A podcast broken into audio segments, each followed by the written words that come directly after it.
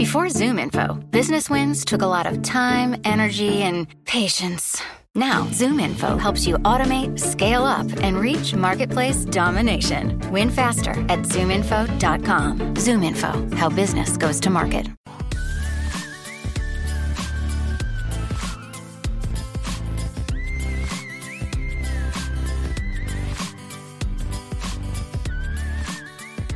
Hi, Bills fans. Welcome to another edition of the Mafia Mavens podcast, a Buffalo Bills podcast from an all female perspective. I'm your host, Danielle, and with me is my co host, Robin. And we hope that you are very, very excited that we're back, as last week we had so much shit going on that we just couldn't record. So we're back, our little mavens, and we are happy to be here. Not only are we back, we're going to be worse than ever worse than ever. We're cranky still and we're ready to prowl. The first thing I want to talk about is Bills fans. Robin, what in the heck is the problem with Bills fans being mad about a 6 and 2 record, their best record since 1993? I was 8 years old. Why? Why are they so mad? Well, after 20 years of the dynasty of despair, it's habit. We have had every permutation of every possible thing that could go wrong to keep us from the playoffs for so many years. It's ingrained in our head that we are going to fail no matter what. Mm-hmm. And jumping ahead of the game, I remember when we were five and one and thought, surely we're going to make the playoffs without a doubt can't happen that we won't make the playoffs. Well, we didn't make the playoffs. So I think that a lot of us as Bills fans are scarred to the point where, and, and jaded, frankly, to the point where we just can't believe what we're seeing. Mm-hmm. So I think that's a big part of it. And I also think that there's there's sort of this New England Patriot effect. It's like if your team isn't perfect all the time, then they're crap. Right. I don't subscribe to that because the New England Patriots are kind of an outlier when you look at the history of the National Football League in terms of dynasties. And you can say whatever you want for the reasons why they've done what they've done, cheated, whatever. It doesn't matter. The record speaks for itself. And the Bills' record speaks for itself. So I think part of our problem as Bills fans is looking at the future and not seeing the past. And as you and I talked about before, if you flip a coin 10 times and it all comes up heads, the 11th time, your instinct says it's going to come up heads. But guess what? It's still a 50 50 proposition. It still could be tails that shows up. So I guess my message to Bills fans is this could be tails, folks. Right? Chill out a little bit. You know what? And I think you're right that it's habit because I remember being in college when they started off 5 and 1 and I lived in this big house in West Philadelphia and I think there was like 5 or 6 of us in the house at that time. Most of them were Eagles fans because a lot of them had come from the area.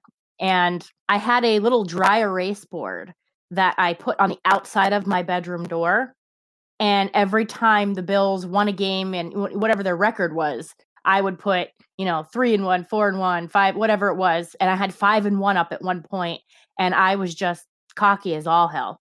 And I was like, my Bills are going to the Super Bowl. Look how good we are. We're winning games. And then we finished, I don't remember, what was it, like seven and nine that year? So, so I do know, I get the hurt. I'm going to be 35 years old. I've been a lifetime Bills fan. I understand what it's like that they just for so many years have brought us up just to bring us right back down again but this is such a completely different team. The front office the you know the management the players it's not the bills of the past. They're building towards a long-term future and we need to sit tight for the ride right now while they develop into the team that they want to be and that's going to take a few years. We need to have a little bit of patience we certainly need to have patience. And as they say in the investing community, past performance is not indicative of future performance. And so we have to remember that this team actually could be different.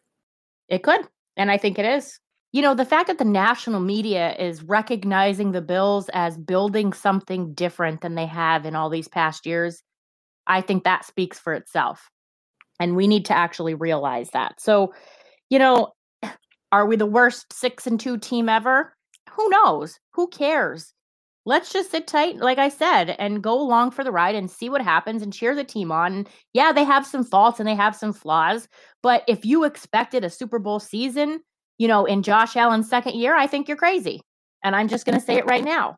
There are, he came into this league raw. We have a lot of young players. We have a lot of talent on the team that they just haven't played up to their expectations or to their potential yet. That's where our coach, Sean McDermott, is coming in and he's getting them to that level. So I think for right now, I'm going to enjoy six and two. I'm going to be happy with it. And when the playoffs come, regardless of what kind of team we've been throughout the regular season, anything can happen any given Sunday, especially in the playoffs. Look at the Giants they hadn't beaten anybody except for maybe one team. And then they went to the playoffs, they went to the Super Bowl, and they beat the New England Patriots. So anything can happen. Just chill out, guys. Give it a little bit of time. Be happy where they're at. That's my advice. Solid. What I want to do right now is is talk about the Cleveland Browns. I know a lot of fans are a little bit scared because the Browns have a lot of talent and things like that, but the thing that I want to do right now is play a little clip that I heard on Twitter this week, and it's from a Cleveland radio guy who guaranteed that the Browns would beat the Broncos. And he responded to fans about having done so. So if, if it's okay, Robin, I'm going to play that little clip right now, okay? Go for it. Okay, one second. I said what I said, and it's my freaking fault for having any faith whatsoever in you. I should never ever do it again. I should never have faith ever again. I should line up and be like the predecessors before me and be nasty and mean spirited and angry over the entire thing every single time we watch out one of these quarterbacks that will hopefully take us from the hell that we have created for ourselves throughout this entire time and have us have this happen yet again. More saviors, more societies, the same damn actions the same thing. the emperor no longer has clothes. And I am a shell of myself. Today's the day where things change. So after this screaming and after this yelling, I'm sorry because it's 6:20 in the morning. I'm gonna lay here and I'm gonna take it. If you got something to yell at the Browns, you yell at them. If you got something to yell at Baker Mayfield or John or or Freddie Kitchens, you go ahead and let it off your chest. If you got something to say to me, you go ahead and say it. I made a guarantee that I'm personally responsible for. I have let myself down. I have let you down. I have let everybody down. So for the next three hours and 40 minutes, you got something to say to me, you go right on ahead. You will not get anything back from me. I got it coming to me because I'm a damn fool for having any faith whatsoever in this train wreck. Goodbye. that is the best. That's the Ken Carman show. So at least Bills fans, I don't think are at that point yet. I think we have that to be comforted with. But that was a good one. That was a doozy. So let's talk about that a little bit. Why are the Browns two and six? Why is this guy so angry at this team? With all the talent that they've put together on the Browns, why are they not winning games? Well, I think we could start with some wild babble here. Okay. I got three points to make. First of all, I think the overhyped train during the offseason was a little out of control. We saw ESPN, the NFL network, and everybody wanted to anoint the Cleveland Browns as the next Super Bowl champions. I think 26 shirts could have had a real deal in Cleveland if they had a shirt that said off season champions. Mm-hmm. It doesn't matter what happens before the season starts. And I think, unfortunately, the Browns and their fan base bought onto the hype train. What do you think?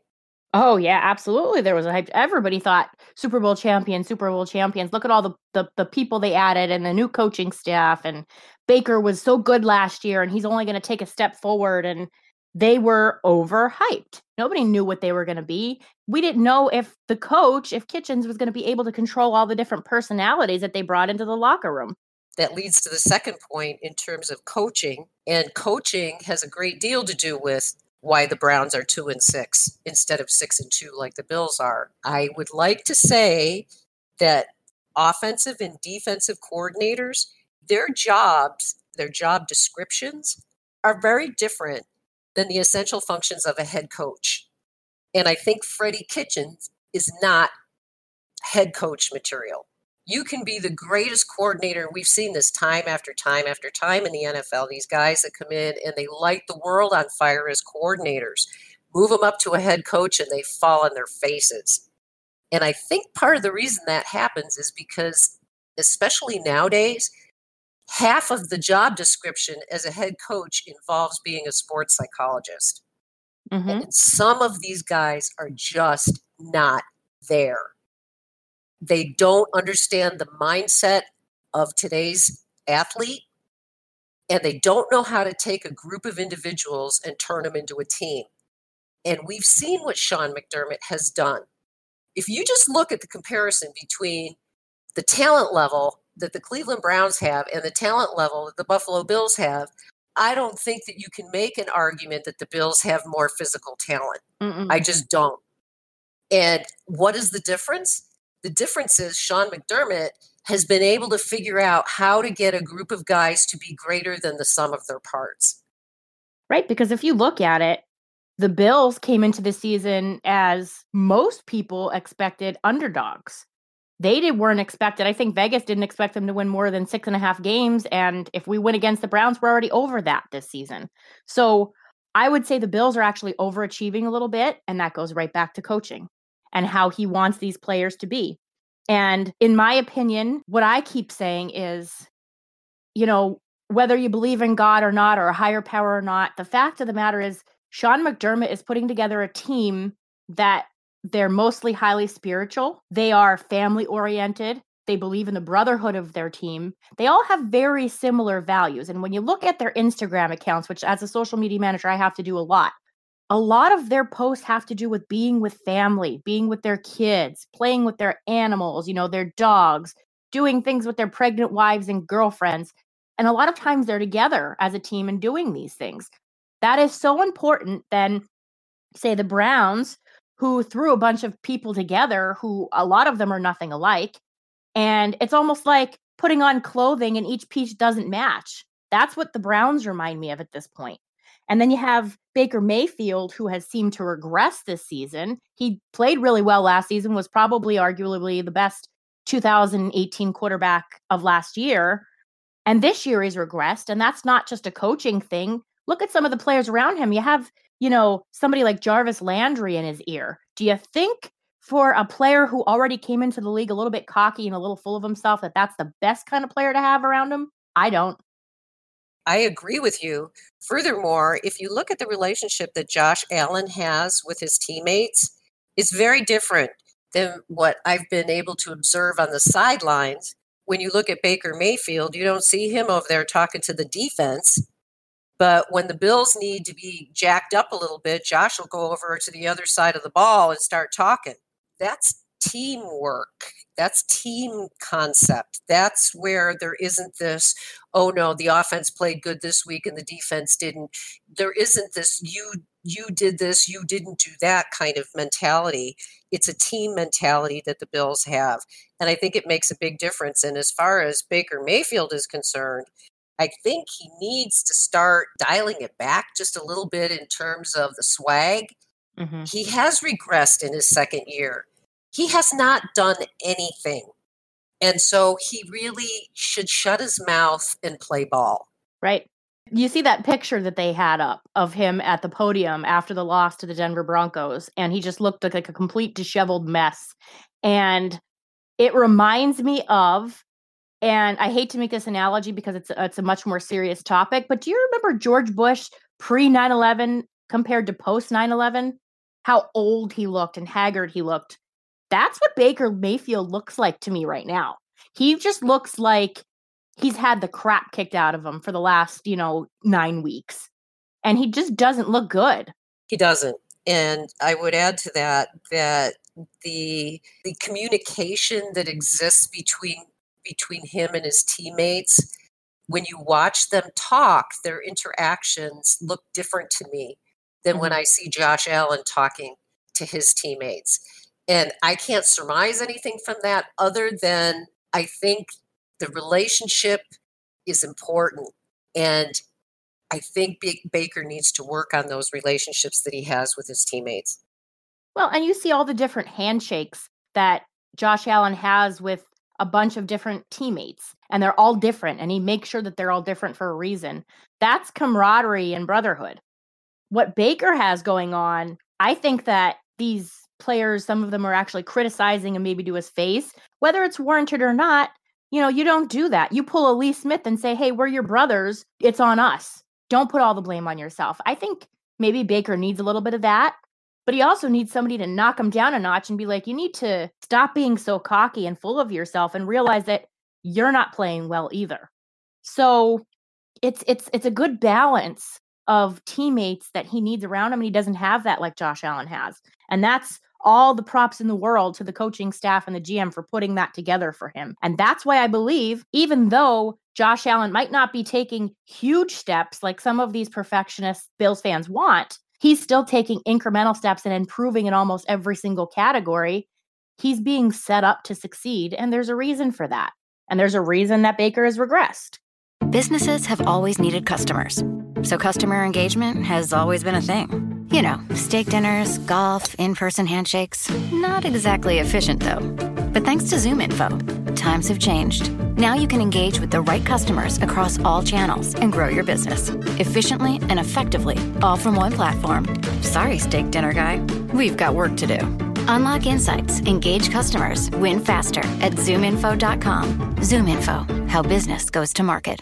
Exactly. And I can also add to that if you want, since they are always compared, you can throw Sam Darnold in there as well in terms of why coaching is a big part of developing a, a young quarterback.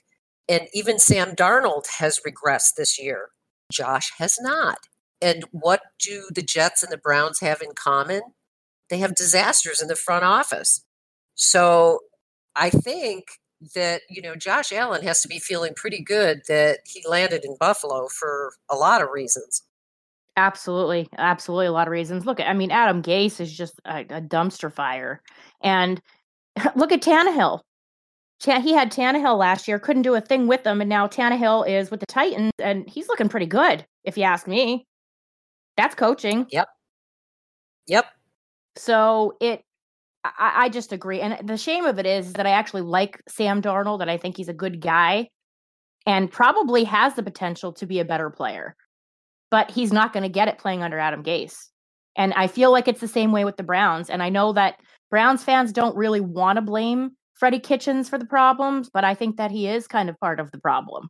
Well, when you see a team repeatedly come out week after week and they're clearly not prepared, that falls on the coaching staff.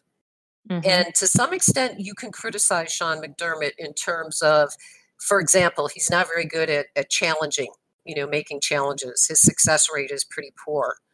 But mm-hmm. every year, and he's going into his third year as head coach now, every year you see him continue to get better. Right. And let's face it, you know, he hasn't been head coach for how many years has Belichick been a head coach?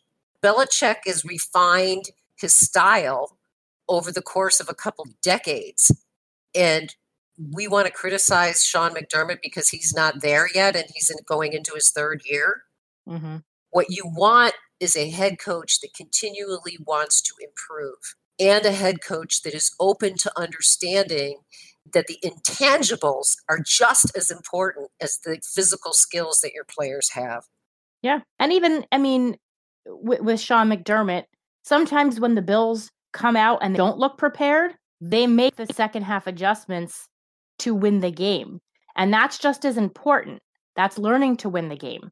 They're yep. making the adjustments needed. So he's getting better too. Yeah, I don't I don't necessarily like his clock management skills sometimes or some of the calls that he makes and sometimes his conservative play, but he'll get there. We need to give him time too. He has a whole new offense as well. And you know, the other thing that I wanted to talk about, I have seen some people make excuses for Baker his comments during that one press conference where he got real snippy and then walked away some people said, well, you know, because some of those reporters are just always nasty and they don't like the Browns or they're not Browns fans or they just want to see them fail. They don't like Baker. Well, uh, Robin, do we have any reporters like that in Buffalo?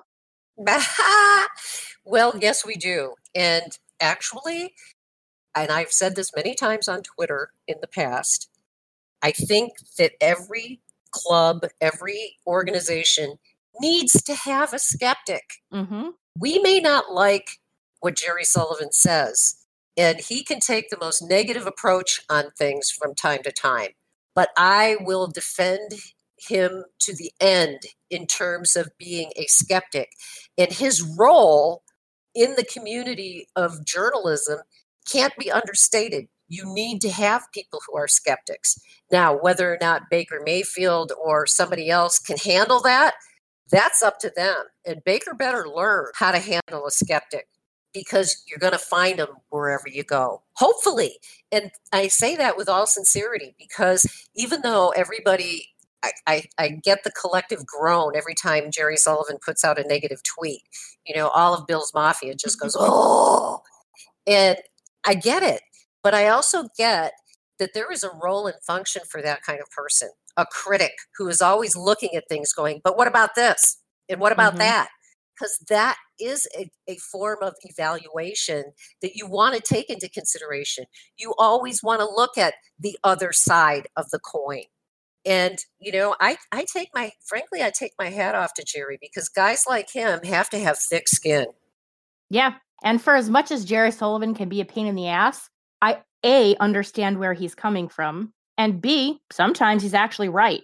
So you can't dismiss everything that he says because he does make some good points sometimes, whether you like it or not, because it's not all rainbows and butterflies in football, and it never will be. The biggest point of that is Josh Allen always comes to that podium with a smile on his face and willing to answer every question that anyone puts out there. He doesn't walk away, he doesn't throw a fit.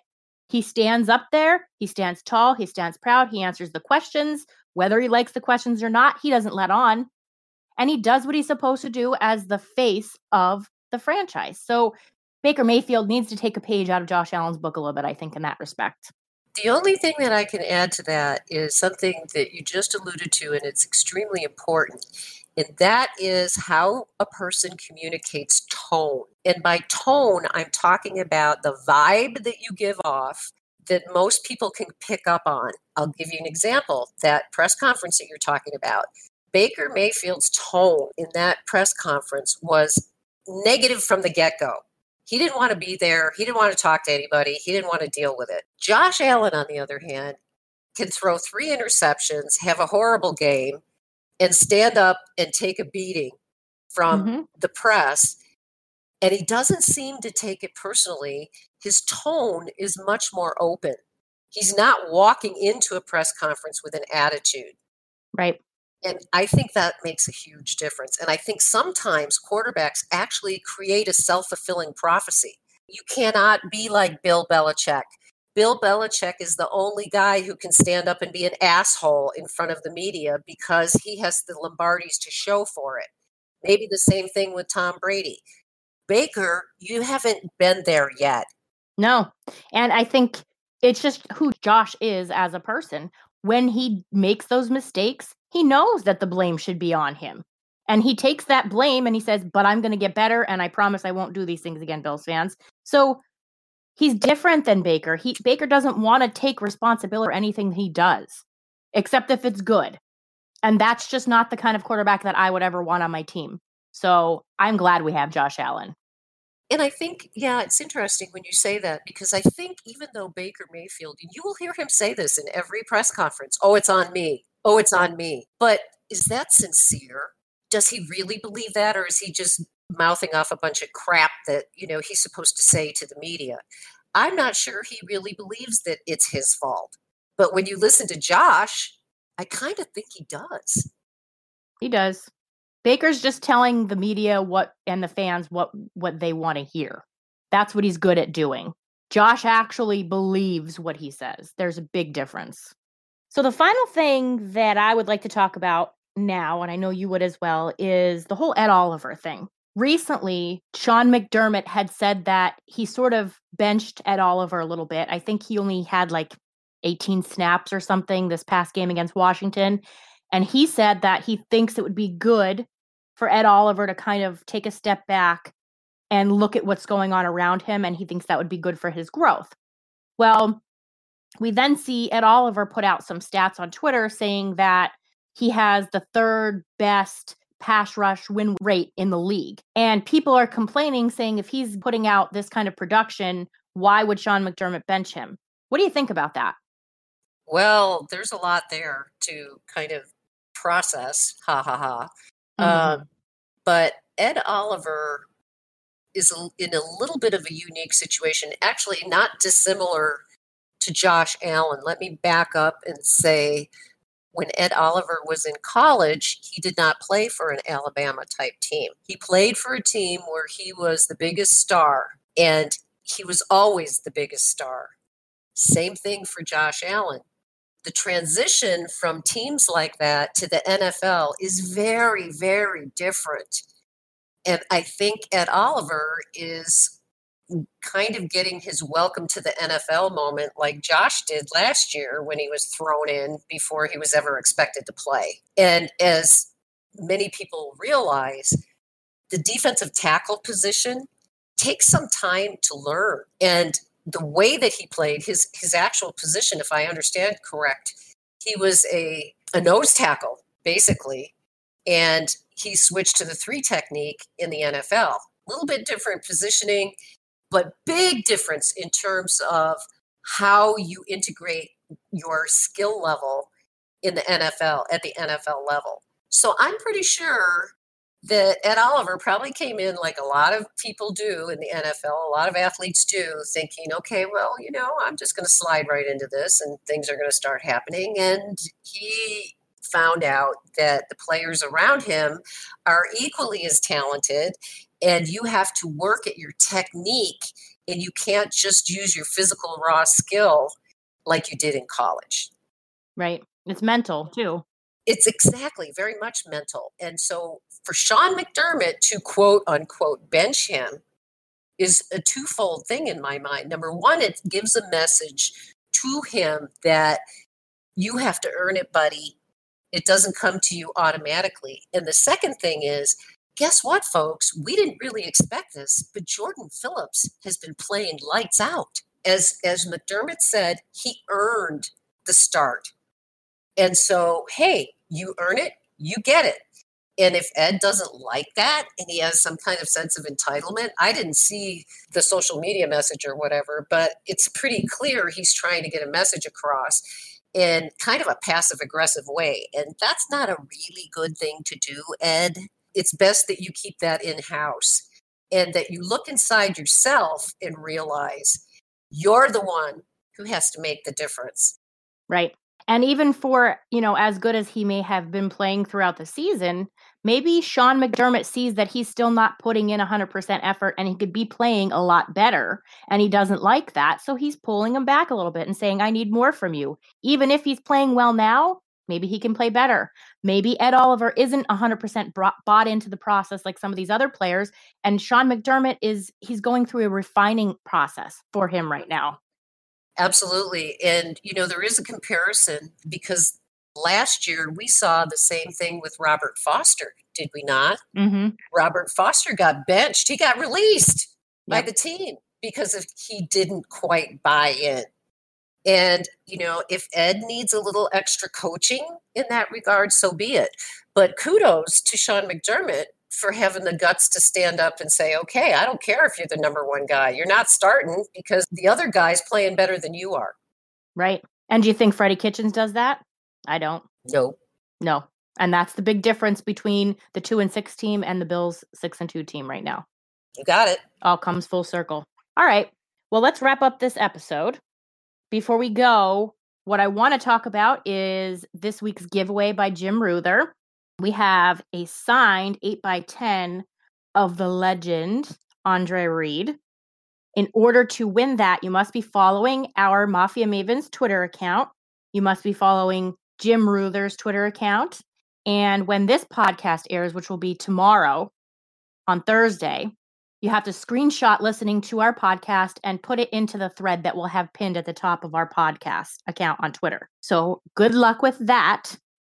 Please make sure you're listening to all of the podcasts on the Buffalo Rumblings podcast network. Believe, Blitzed Bills, Buffalo Rumblings Q&A, Breaking Buffalo Rumblings, Circling the Wagons, The Nick and Nolan Show, and our very own Mafia Maven Show. They will give you all different perspectives on the Buffalo Bills, and you just don't want to miss it. Thank you so much for listening, and as always, go Bills.